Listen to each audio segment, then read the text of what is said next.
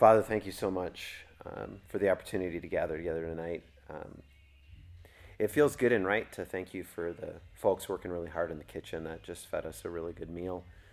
Just to ask your blessing upon them. Thank you for the great conversations that I know were happening around tables as as we broke bread together and um, the laughter and um, just helpful bonding talk. And uh, now, Father, we're, we're turning to your word, and, and um, this can be a, a, topic that can have a lot of controversy around it and a lot of emotion. And so just cause us um, to be humble and contrite and to tremble at your word.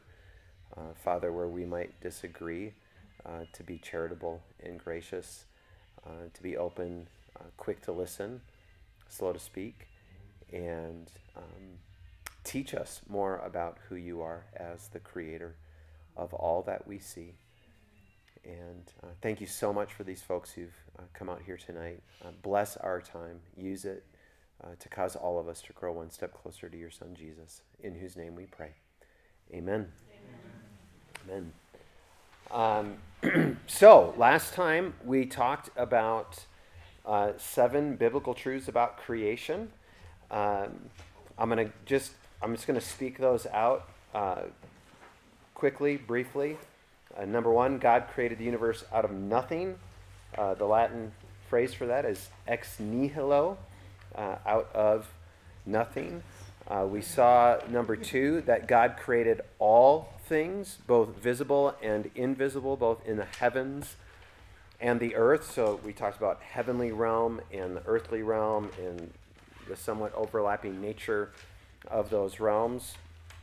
We, uh, number three, that God created time, um, that He created succession of moments, uh, that God created by His word. God said, and things came into existence out of nothing. Um, read a great little bit of Danny Potter's writing, um, just uh, exulting in his creation by his word. Number five, that creation is a triune act. And along the way, we were looking at a number of texts uh, to support these things. Um, number six, that the universe that God created, he said multiple times, what? It was? Good. It was good and very good. And number seven, that God created the universe to show his glory, to display his glory. It wasn't something that he needed to do, it wasn't that he was lacking in any way, uh, but that he did it to bring himself glory. So that's where I ended uh, last week. And this week, where I want to begin and what we want to talk about is um, views of creation. And so, honestly, so a couple things.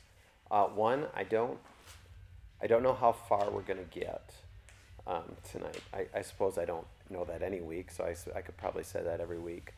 Um, also, uh, I radically changed course uh, midday today and didn't have time to change your handout.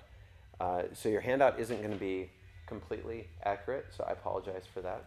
But um, I'm deciding to just look at really three main views and not six. Uh, and yeah, so I'm, I'm, taking a little bit of a different tack than I was planning on taking even last week and then leading up to this week. Um, the other thing I want to I, I want to be really honest about is, uh, you know, for all of us, there are probably certain things that we know more about than we know about other things, right? Pretty obvious in just all of life, and that certainly applies biblically and theologically.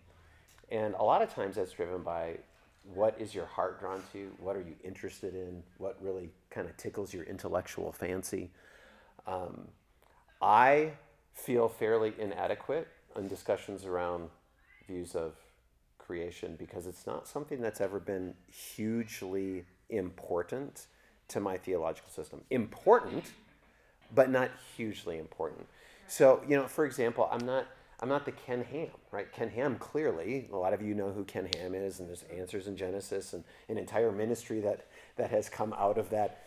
Clearly, he has a far greater interest than I do in studying this portion of Scripture.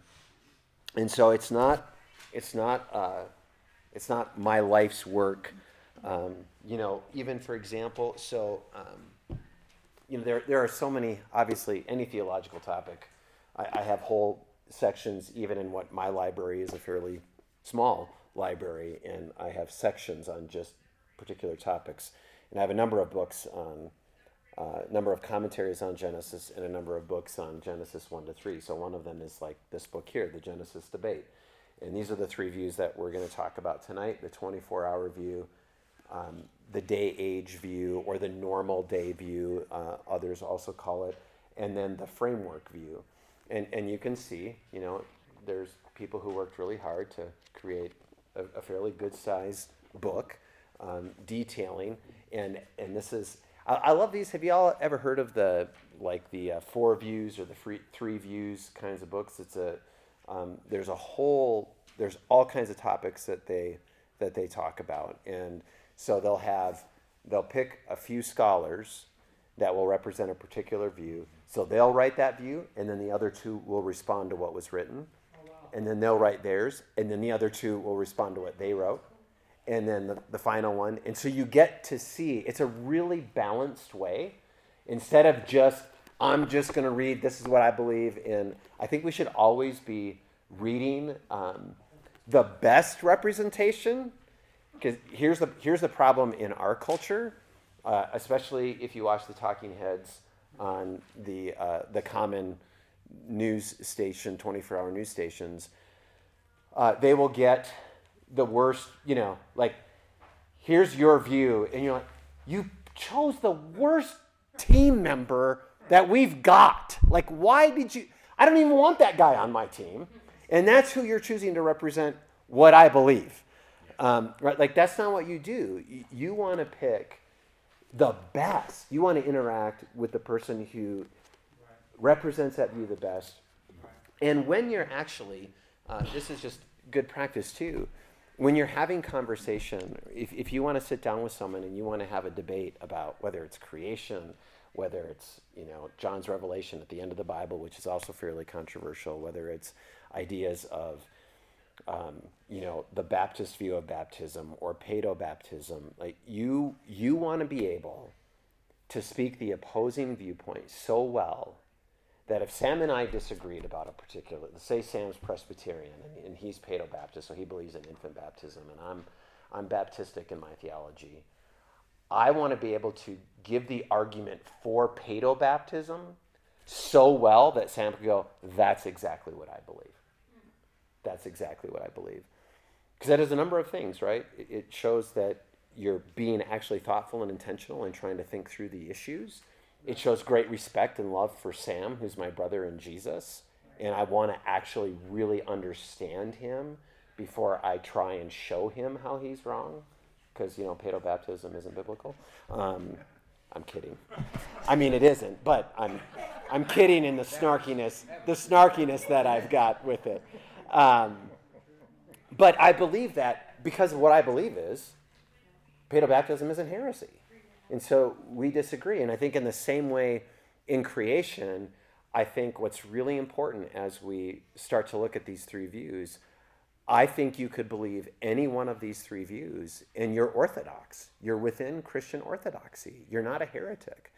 And what breaks my heart is that I hear disagreements and the emotion that people are bringing to defend one of these views against the other so often in my experience in the church is you you are treating that person like they're a heretic. And i've actually been branded because i'm inclined towards a, a, a literary framework view um, i've been told that I, am therefore not a christian uh, in, in a conversation in a church.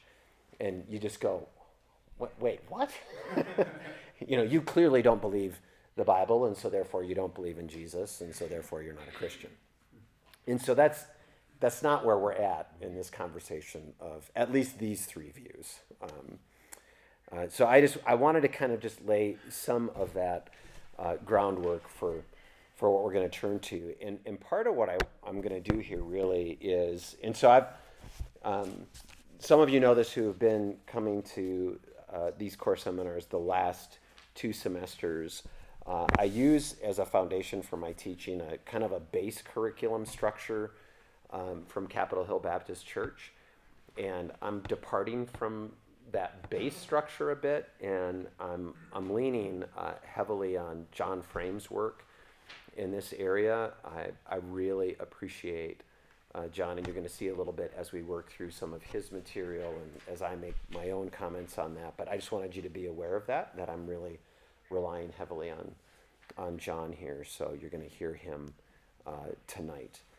So, any any questions at that at that point as we enter in? I just had a thought that came up, and then Yeah. I think that even if you know something that's absolute truth out of the Bible, you're trying to correct somebody else, the part like what it talks about in Corinthians, um, without love, we are basically making noise. and I think that the love aspect of that would really be getting to know what their viewpoints really are, getting to understand, like what you were saying, what they believe, um, rather than just ex- asserting what you believe into the situation. And that's, you know, kind of like how, I don't know, I believe Jesus even interacted with people too, you know? So that's the love part of Yeah, yeah, that is important. Yeah. Uh, so uh, when when John Frame defines uh, creation, which it, it seems good to to start with, even a definition of creation. What do we mean when we say that? We're studying creation. Uh, creation is an act of God alone, by which, for His own glory, which we saw last week, He does this for His own glory. He brings into existence everything in the universe, things that had no existence prior to His creative word. Now, when we when we come to Genesis one and two, um, we see that they teach that God made the world in six days and rested on the seventh. Now, as I've said already, there has been much controversy in the church, especially in the last hundred years, over the length of those six days and whether the text intends to teach a literal chronological sequence. E- even, you know, we can even have discussions around what do we even mean when we say literal, and what do we mean when we say this is um, the, the the scriptures are being literal here. And when we work through the seminar on how to study the Bible, we talked about that, um, what we mean by literal. But there's even argument over whether the text is teaching a literal chronological sequence. The three major views um, that are most discussed today among evangelicals, and there's there's others certainly, um, are one uh, the normal day or 24 hour day view, uh, which says simply, as you would imagine by that name, that the days are around 24 hours each, succeeding one another chronologically. Number two, the day age view, that the narrative gives a chronological history of God's creative acts, but that the days, quote unquote, are of indefinite duration, most likely periods of many years. Uh, and some of the argumentation around that is just um, that word in the Hebrew text for day that is used elsewhere in the Bible to actually speak of a longer period of time, uh, even though most, the, the predominant use of that word is what we would think of as a normal 24 hour day. That is true in other places of the scripture. And then finally, th- number three, the framework view uh, that the passage describes God's creative acts topically, and that the succession of days is a literary device for presenting those topical categories, not necessarily asserting a chronological sequence. Now, here's something that um, Frame says that he expressed my heart in words better than I had been able to. So I'm going to I, am in full agreement. And John Frame is 84 years old. and he is a, um, a writer of more books than I know, and incredibly smart and wise and godly. And so I was so encouraged to hear an 84 year old theologian who's been at it as long as he has, has been a churchman as long as he has, has been teaching and studying his whole life given to systematic theology, right? Like, so we're doing this. His whole life he's been given to systematic theology. Um, here's what he says I have no new insight on these issues, nor even any view on the matter that I could argue with confidence. I would direct readers to many other scholars who are producing articles and books on these subjects. Frankly, I tend to be persuaded most by the last person I listened to. Which is, have you ever, have you been there? Right? Like, oh man, you listen to this lecture on this particular theology, you're like, I am totally that. And, and then you listen to a woman give a completely different, and you're like, I totally believe that. And they're like, what do I believe? Or I'll be reading sometimes, this is so funny. Um, you know, maybe a, a, commentary on Romans. Tom Schreiner does this the most frequently. There'll be a particular passage, and you know that there are like maybe six options for the way to take it, right? And so he'll be arguing, like, there's this option, and you know, here's some of the evidence for that, and there's this option, here's some of the evidence, and then he'll you know, here's this fourth option, here's the evidence, and he'll go on for like a number of paragraphs, and you're like, I'm totally in, and um, that, that is so good. And the last sentence of that argument will be, of course, that's absolutely not the right, you know, interpretation of this passage. Man, what are you doing to me? Why did you argue that so well that I believed it, and now you're like, oh, that wasn't the right thing. I feel very stupid right now. Proverbs 18, 17 says this, right? Like, there, there's a benefit in many counselors because you a guy comes along, you listen to him until the next person comes along and talks to you. It's actually in the Bible. But here's what Frame argues. Um, he gives the following points um, that are important as we seek resolution of, of the issues of Genesis 1 to 2. In which particular view would you take? So, are, are you going to take a view that these are literal 24 hour days? Are you going to take a view that, and they're chronological in sequence, are you going to take a view that in order to understand, right? And so you could, part of this is if you're a young earth kind of creationist. Right? So everybody know what that means?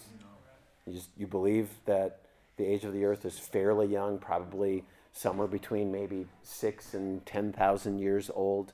Um, chances are you would take a very literal, this is a 24 hour day, a natural 24 hour day, like we would think, because that aligns with that kind of thinking with the way that you think about the age of the earth. Or if you're an old earth kind of person and you think, oh, the earth is actually, you know, millions of years old, then a day age view accords well with that kind of thinking because, oh, if, if each day is really, you know, could be potentially tens of thousands of years long, that helps make sense of how I think of the age of the earth. Um, framework view is kind of a, a, separate piece of that. So he's he's giving ten points that I think are really important for our thinking about where you're going to land on one of those particular views. It, it gives good surrounding thought and context. So, number one. This discussion concerns the interpretation of Genesis 1 and 2. The question is not whether we should abandon the teaching of these chapters to accommodate secular science. The question is what does the passage actually say? It is an exegetical issue. I am convinced, writes Frame, that the main advocates of all three views are seeking to be true to the teaching of the passage. So, see, he's granting a graciousness. We're all trying to understand we, have got a framework that we're coming to to try and understand this text. Number two, I am not denying that secular science has influenced this debate. The claims of scientists that the universe has existed for billions of years have certainly motivated theologians to go back to the text in order to see whether these claims are consistent with Scripture.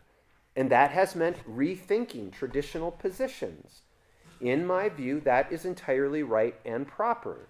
we should not assume at the outset that the scientists are wrong.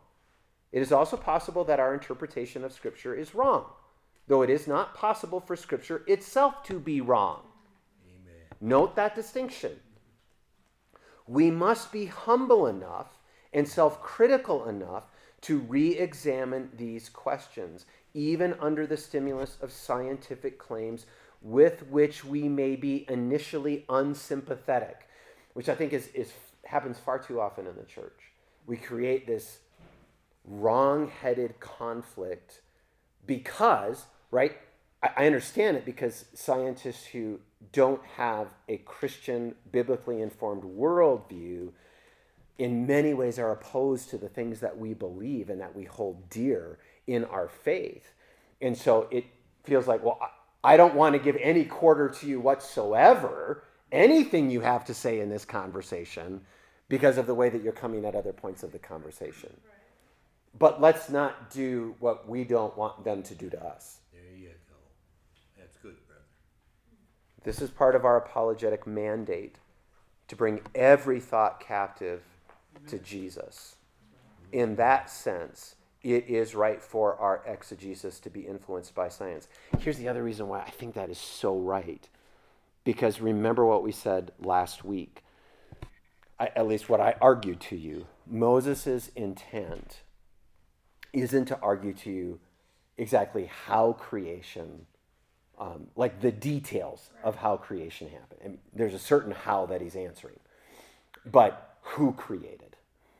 That's his main intent in, in all the conversation we had about writing to his ancient Near Eastern context and all the rest of it. And so it's not wrong um, because there's all kinds of things that science has discovered that Moses would have been shocked, surprised, mystified by. We don't know. And we don't know. Number three, but there are also wrong ways of being influenced by science. In re examining traditional views, we should not be governed by any principles of reasoning inconsistent with Scripture.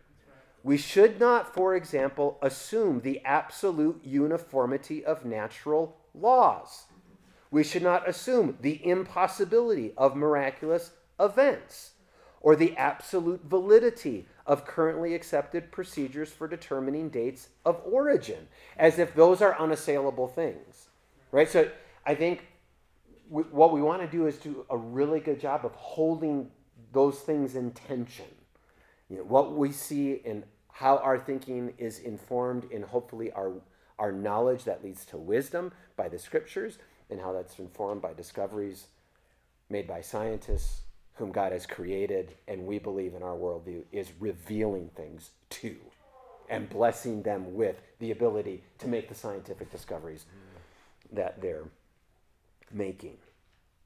Number four, defenders of the framework view have presented much evidence of literary devices in Genesis 1 and 2. For example, day 1 corresponds with day 4, day 2 with 3, day three with six. Um, that God is creating realms and then he's creating the inhabitants of those realms. So that's the framework view is saying, see what Moses is doing, inspired by the Holy Spirit, is do, do you see the framework of creation that we're seeing presented to us in the text? That's what they're trying to draw out. They're not trying to put that into the text, they're drawing that out from the text. The presence of a literary structure, however, does not exclude necessarily chronological sequence or normal days. And depending, and there's a lot of, the other thing you have to understand about these three views, if you've done any reading on them, is there's going to be a lot of differentiation between the people who are kind of, say, in that camp. There isn't like the monolithic day age camp and the monolithic normal day camp or the monolithic framework camp. Um, so I, I would hold to, generally speaking, a literary framework view, but I think that the days are actually literal days. I'm most inclined to think that they're literal days inside of that framework view, where a lot of framework view holders probably think that's just even a literary device and aren't really sure and don't think actually answering the question is all that important. In my experience, in, in kind of having those conversations. And so I love the openness of what Frame is presenting to say that it doesn't necessarily exclude a chronological sequence for normal days, that you can kind of have your cake and eat it too. Scripture often uses literary devices and narratives that are clearly historical, such as the signs of the Gospel of John, the generations of even Genesis 2 4 and 5 1 and 6 9. The use of a literary device in a historical narrative sometimes renders the narrative incomplete. And the literary intentions of the gospel writers, for example, the, the biographies of Jesus, do sometimes lead them to present events in orders other than chronological. When you read carefully, they're, they're not chronologically presented. Why? Because they have a literary aim and intent. They're theologizing. The history is still true, the narrative is actual and literal, but they're presenting it in a way to give you a certain angle and an understanding theologically. Such literary devices and intentions do not exclude either completeness or chronology. For many narratives within these literary structures are chronological. So I'm going to give you an example um, because I have a really good visual example um, of, of, I think, a representation of the literary framework view. Because I think it's probably, has anyone ever heard of a the literary framework view before in creation? So, uh, uh, like three people, it looks like. It, it, I feel like it's not as clearly, not as, as well known. Um, I was exposed to it in seminary. Uh, and so, what I wanted to do was give you what I think is a pretty good example. And this is a video from the Bible Project, which I think just about everybody these days is familiar with.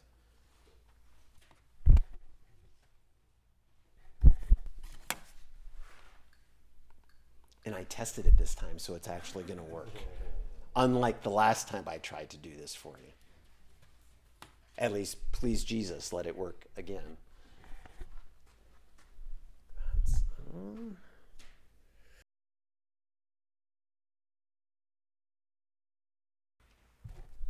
All right, and if you're listening to the podcast, if you just go on to BibleProject.com and search for a visual commentary on Genesis 1 and 2, you can watch the video that we all just watched here together this evening. Um, questions on, on what you just saw?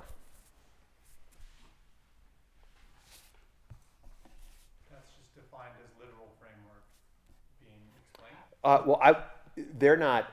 They're you didn't hear them say that anywhere. But what I would say is, I, I think that's a, um, and I don't know if the Bible Project or John or Tim would agree. I my interpretation of that is it's a really good representation of a framework view. You're you're seeing that framework, right? They're showing you visually.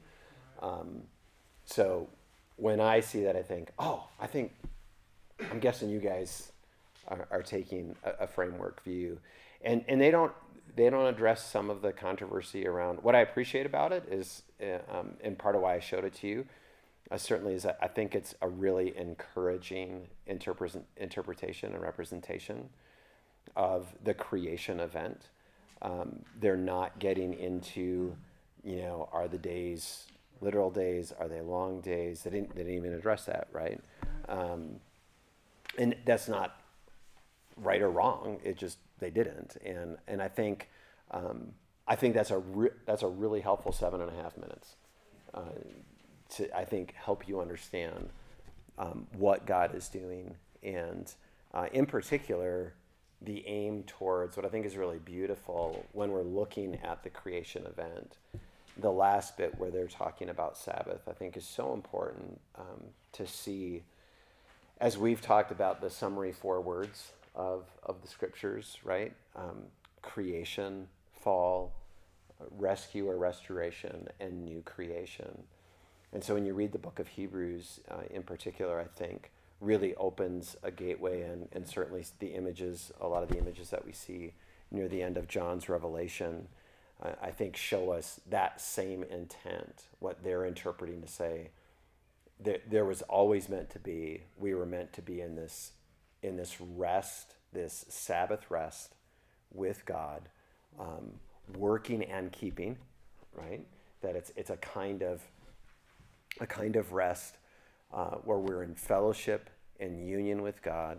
We're fruitful, multiplying, filling the earth as image bearers of God and so just the beauty of what that was pointing to as the climax, and that that's where we're meant to be going to, and that in Jesus we're we now have access once again to that perfect rest that's going to be ours in a new heavens and a new earth, which will be right. That's the that's the intersection one again. That's what Jesus was doing. As we see these glimpses of new creation happening around Jesus as he um, exhibits power and miracles and raising from the dead. And um, he says, the kingdom of heaven.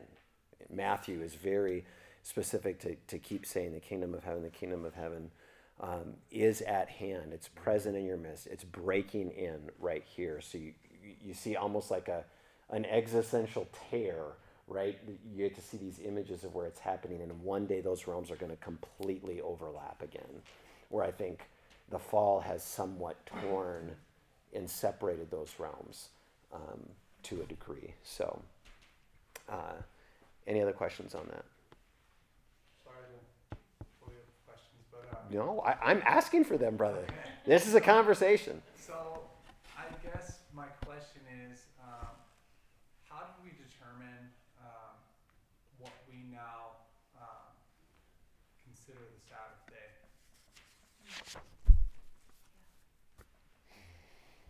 Elaborate, please. So a lot of people that I've talked to say that Saturday is the Sabbath. Some people say that they consider Sunday the Sabbath. How do we determine what we read from the Bible to determine what the Sabbath is? Or do we um, just create in our relationship with God our own understanding, and as long as we have that restful day? I mean, does that make sense? Uh huh. Yeah, yeah. That's that helps me more look for or understand where you what you're asking. Um, I think by way of answering that question, uh, maybe it would be helpful first. I, I can give you what my and our practice has been in our family in an understanding of the scriptures. Um, and so I think that, so just historically, I think this, so the first question you asked was like a day, what, you know, it was Saturday and, and, and now I think if, if you believe there, if you believe there is some continuation to some degree of a Sabbath kind of day, um, most people are going to, you know, Adventists would still celebrate that on Saturday, uh, but most people are going to celebrate that on Sunday because the shift there, right, was the resurrection of Jesus, and so we're marking this day now as this as this deliverance event. Previously, it was the deliverance event of of God delivering the children of Israel from Egypt. Um, that was instituted on Saturday in Judaism.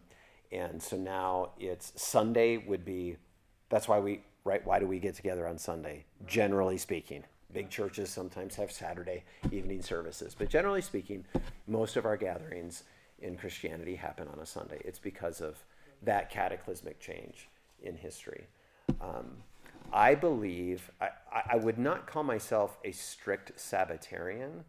So I I think that there are some of the uh, the laws in the Old Covenant that are around Sabbath that I don't think uh, fully hold. I do think that just like my view of the Ten Commandments, um, what's most important about the Ten Commandments is they're displaying the character of God and who He is their their ethical, moral command, their commands certainly, but they're they're helping his people understand this is how you become holy, like as as I am holy, and then of course all the other laws that are are given in addition to the ten.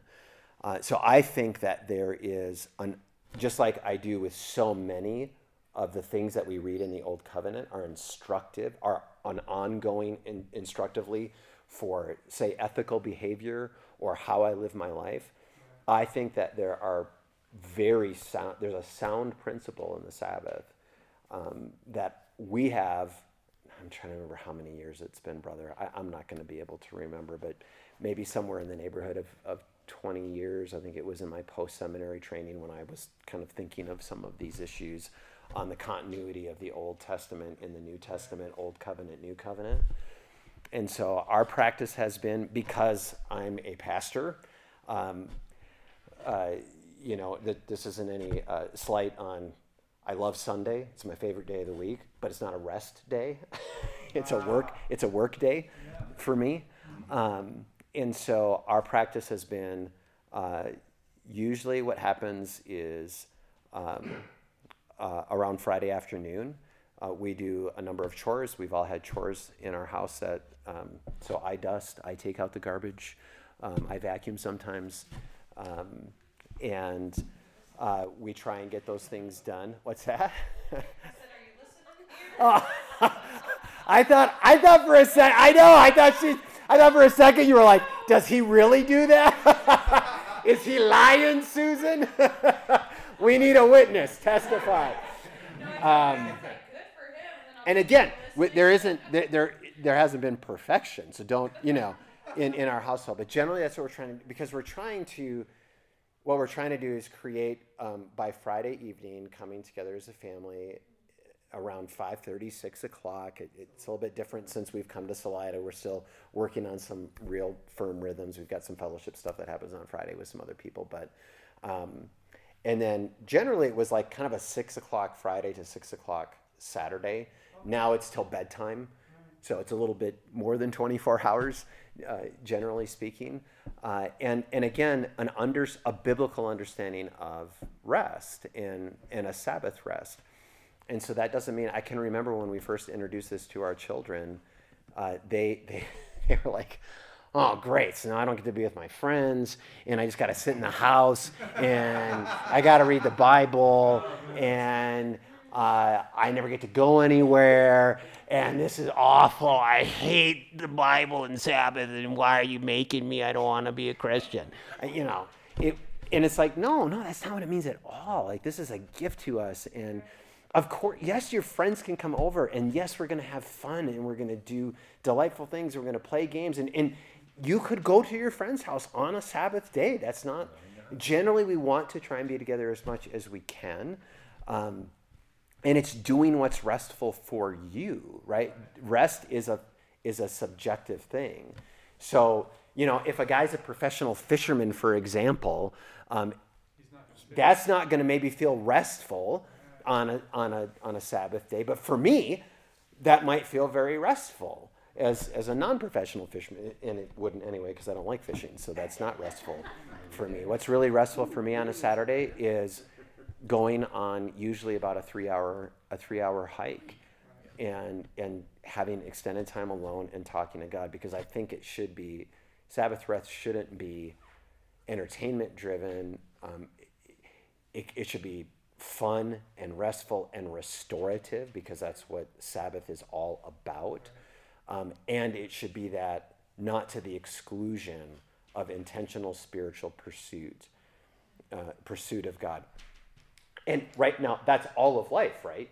but i think the whole point and this is why i think there's wisdom in sabbath um, I, I, have two things uh, many of you know uh, grant kai hai you were here when he presented he made he made my pulpit yeah. and he presented that pulpit he's made me two big wooden uh, like these trees and he made kind of a, a half disc and it was a tree that had a crack in it and, and when you see the rings in a tree what does that represent about the tree? It, it, it, represents the years of the life or time, right? And there was this massive crack. And so he made these for each, uh, my study at home and my study at the church campus, because, and he called it Sabbath, because Sabbath is a break in time. Right? That's what, what we're doing is, is we're having this break in time to recenter in every way, spiritually, physically, emotionally, mentally, like to recenter so that now I'm going. Because think of a Jew, the Jewish concep- conception of time. So there's evening and there was morning. Did you notice that in the Bible? What do we say? Day and night. We say morning and morning to evening. the Jewish conception of time is from the evening to the to the morn the following morning. So it's it starts with rest. Each day period is I'm operating out of rest. I'm not headed towards rest. I like that. And and I do too. It and and I'm I'm not because I live in a culture that isn't that way. But but psychologically, when you think about that, so often in a you know in a new year, I'm trying to be intentional about that again. Like that's why it's important to get to bed on time, because I want to be fueled physically, and that's I'm reading certain things usually before I go to bed because I, I want I want to set a trajectory for the next day in, in a good way. Now Sabbath becomes that opportunity with an extended time. So I'm infusing the rest of the entire week with that kind of thought process so that I'm I'm seeking to grow closer to I want I want I want my life to be Jesus saturated. Right? I, I think a, a problem so often is we think pursuing God is I read my Bible this morning, I prayed, and now I'm going to work. And I'm going to go do this, and I'm going to go instead of it's I want him everywhere. I'm, I'm wanting to pull him into every. Isn't this why Paul said pray without ceasing? Like I, I want, I want to be saturated always. I want him never far from my thoughts. I, I would like it if my brain, in those spots, right? You know this during the day. Your mind will go somewhere. Where does it first go? Always. That, that's going to tell you something about you. And I'm, I want to train my mind to first go to Him, um, or to first go to that nugget that I grabbed this morning in my scripture reading. You are, you are building, you're taking living stones and you're building a spiritual house. So that's what I've been taking in. My mind hasn't gone there enough today, but it's so early in the morning, read that in my liturgy, and am, am struck in my own doubts about God, what are you up to in my life? And Him speaking, what I'm up to is, is I'm building something in you. And I'm taking you and I'm building you into something for my glory. And so, this confidence that I can head into my day knowing He's at work.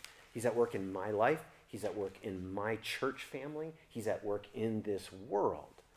Like, so I hope my brain is frequently going back to that. The other text I read was in Matthew this morning, early this morning. Don't let your prayers be like be like babbling, for God knows what you need before you talk. So all throughout the day, as I've been praying today, I've been, I've been thinking, that, right, that can reset. It resets your expectation of prayer. How many of you go into prayer thinking, I, I got to pray this way and I got to, I got to like spend this much time at it and there's these lists that I have to do because, because, because what? But he knows what you need before you even talk. So don't, like what I felt this morning in a new way was, I'm taking all of that burden off of you. It's not about your words. It's not about your words. I know what you need. So don't get all hung up on that. And for me, how that landed on me this morning when I went out on my prayer walk was okay, I just want to spend time with you. Here I am. I just want to spend time with you. I'm looking up at those mountains and okay, I'm going to praise you for a little bit about that. And I see that sun that's rising over when I look back this way and um, and have all this anxiety and but you know what I need today. You know what I need. Okay, so that was a very long-winded answer to your question.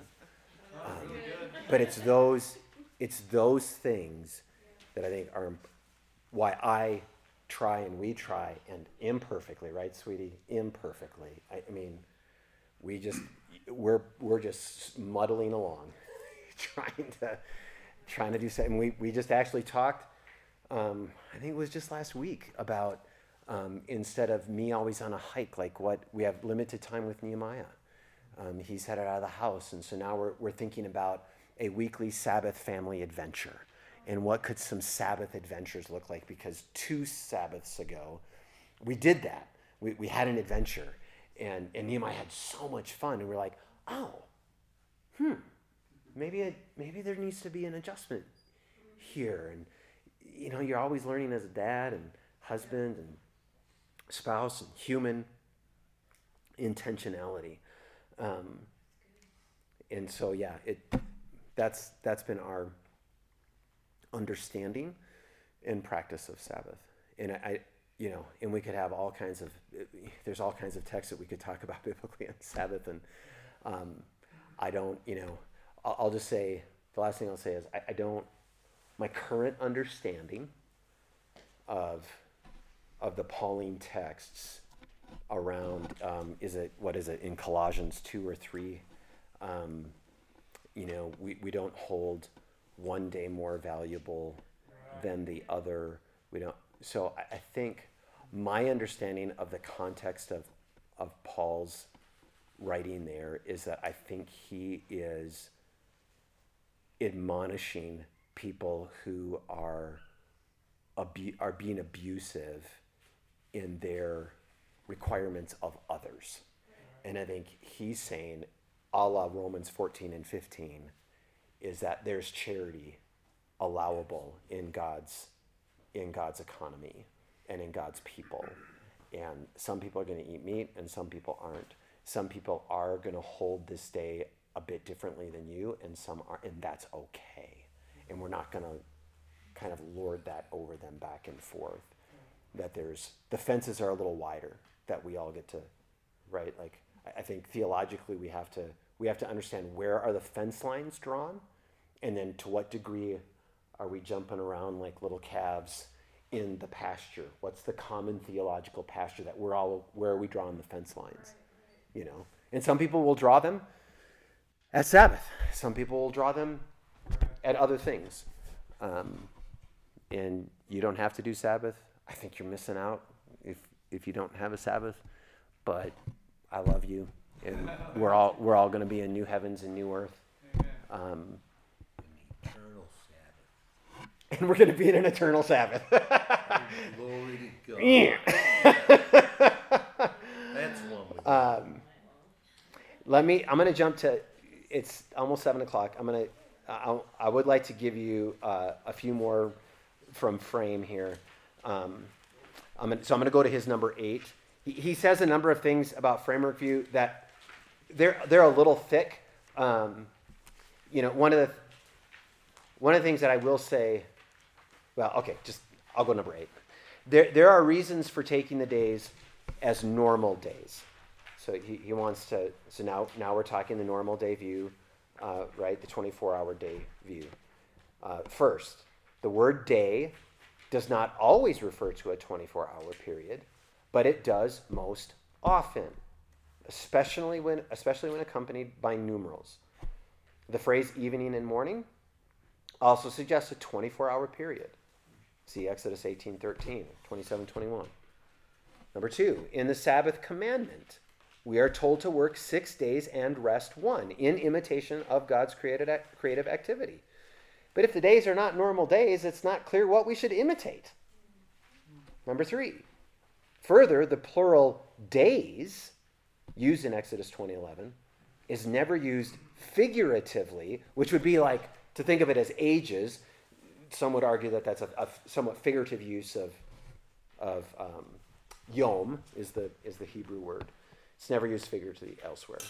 Number nine, and, and here again, right? So within orthodoxy, this is the balance that I love. Um, there are reasons for taking the days as normal days. On the other hand, Um, we should not be persuaded that the figurative views should be considered heresy. And here would be some reasons for why you shouldn't do that. Number one, although the literal view seems the most natural way to take Genesis 1, it does not seem to me that the argument is sufficiently strong as to absolutely exclude a figurative view.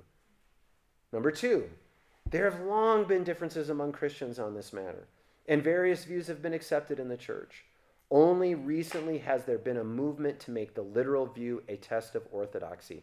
And I will give warning, I won't name names, but there are ministries and very popular evangelical speakers at conferences who I think do that, and I think it does not serve the church.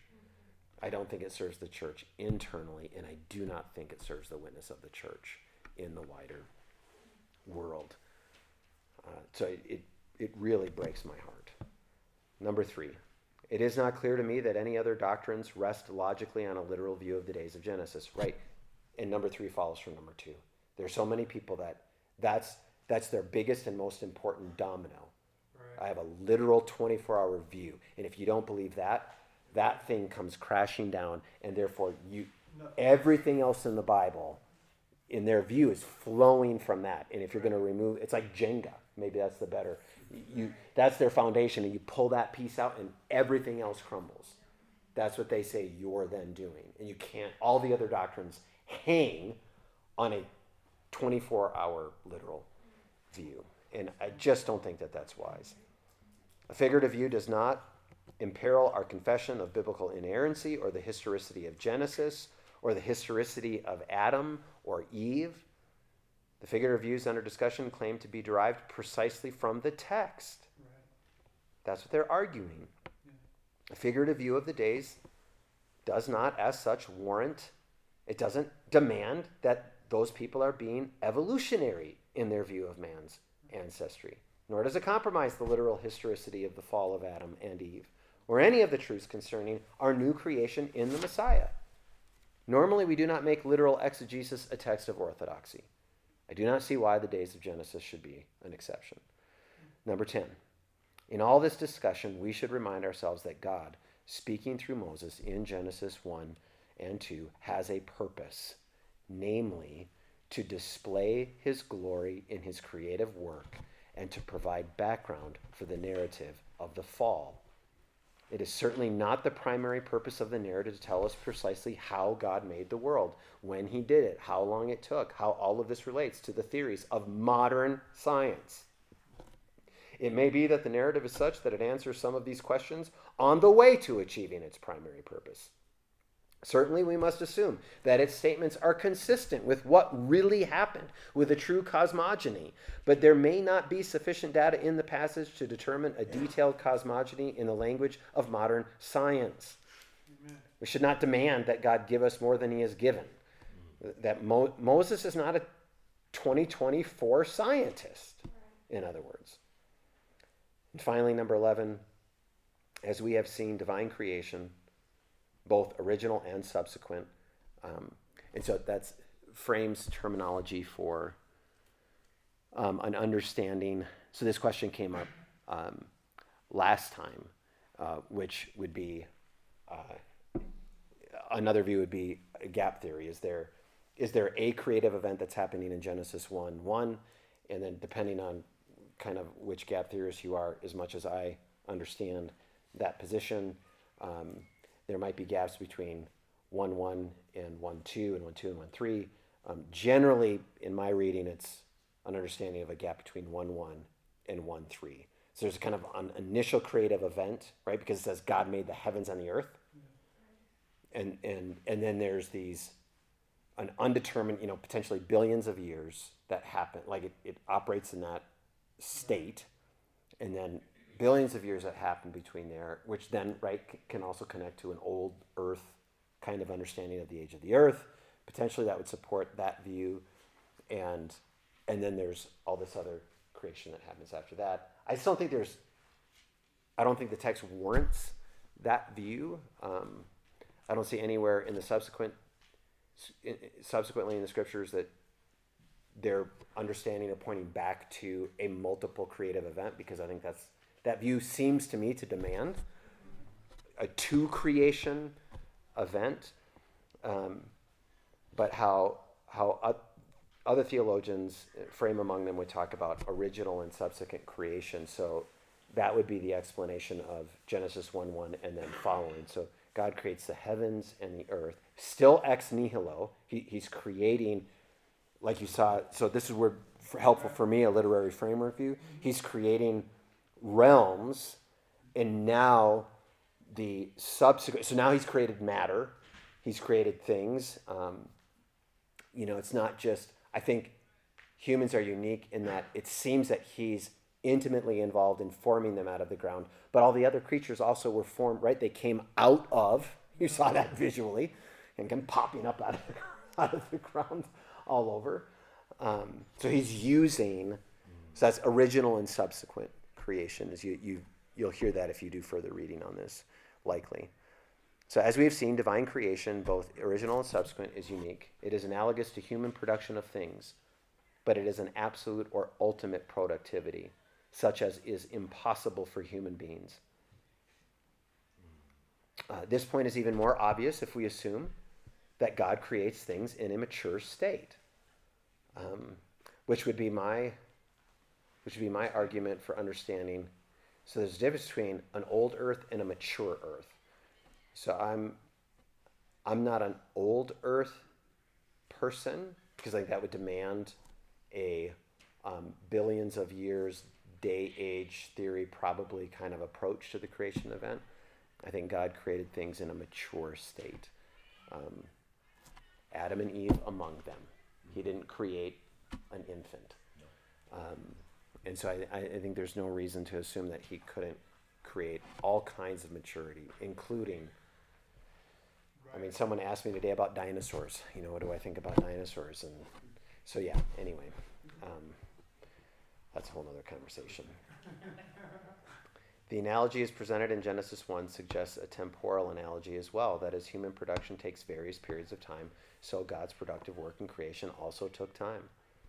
But I think it's unwise to dogmatize on just how far to take that analogy. That is, how precisely to take the correspondence between God's workdays and ours. See no reason to suppose that the creation week was longer than a normal week, but also no reason to require that, that view as a test of orthodoxy. Um, even, even the idea of, you know, you could look at, if you start to get into the details of it, and, you know, he creates plants, and then you know how much water is available for the plants and if it's a day then how do they have time enough to grow to produce fruit for them to eat when adam and eve were created? Mm-hmm. And and i just i think that's where we, we say earlier right like we don't want to because we know right now science tells us photosynthesis and we know how long it takes things to grow and we know it's necessary for all of that. But that's true and god can create an event where a plant miraculously grows in two seconds for what it would have taken 100 years. that those uh, redwoods in California, you know, um, he could have made that redwood sprout up and he could have made it just mature, or he could have made it grow to that degree in 30 seconds if he wanted to, because he's God. Now, yeah, water to wine. I was thinking of that. Yeah. Yeah, or just turn water into wine. Right, right. Jesus, like we talked about last time, Jesus accelerated that. He still turns water into wine, we know, because water goes into the ground and vines grow and grapes get formed and they get turned into wine after they ferment. So he's still turning water into wine. Um, he's still in, right? Because that's that's the interesting thing. Okay, for just a second, it was amazing this week to turn my attention to Romans 11, 33 to 36, and to see creation. For from him and through him and to him are what? All things. So, what is that saying? He's in charge. God is the originator and source, God is the sustainer and upholder, and God is the goal and the end of all creation. Isn't that fantastic? That is just so. Oh, it is so amazing. And on Sunday, I'm going to show you how Paul operates in triplets throughout the entire text of 33 to 36. And that's one of the triplets. Three prepositional phrases that, boy, you don't think prepositions are important? From, through, to. Incredibly important. Three prepositions that tell you something absolutely magnificent about our God and created in Paul. Worship. Because theology should lead to doxology. Remember when we said that last semester? And if theology doesn't lead to doxology, you are not doing theology. You are not doing theology. And if your doxology isn't very good, it's probably because your theology is really weak. Those are incredibly tied. We've said this, I've said that on Sunday morning. I'm, I'm learning more as we go through Romans. I so long in, we just met a couple weeks ago as worship leaders um, for a half a day and talked about our liturgy and, and what do we want God to do in our liturgy on Sunday mornings. And our heart, our, for all of us, the deep longing of our hearts is we want deeper, more significant worship at Grace. And um, it's why we preach the way that we do, so that you'll be able, Amen. that you'll be able to worship. well, I'm not going to require it for orthodoxy, but I'm not going to argue that you're wrong. um, so we're gonna we're gonna wrap up there. There's there's you can see on your handouts that there's lots of stuff we, we could talk about, right? Because there's all kinds of opposing views. There's pantheism, deism. There's you know God's relationship to creation. There's so much that we could talk about there, but we're not going to do that because I want to I want to be able to get a number of topics. We spent two weeks on creation. That's all we're going to give it. So we're moving on to um, what is it next week? Sin, I think. What is it? Ooh, providence. That's right. Oh, providence. This is going to be good. And I think we're two weeks in providence, aren't we? Yeah. Oh, hmm. It's going to be good. Um, who would like to close us in prayer?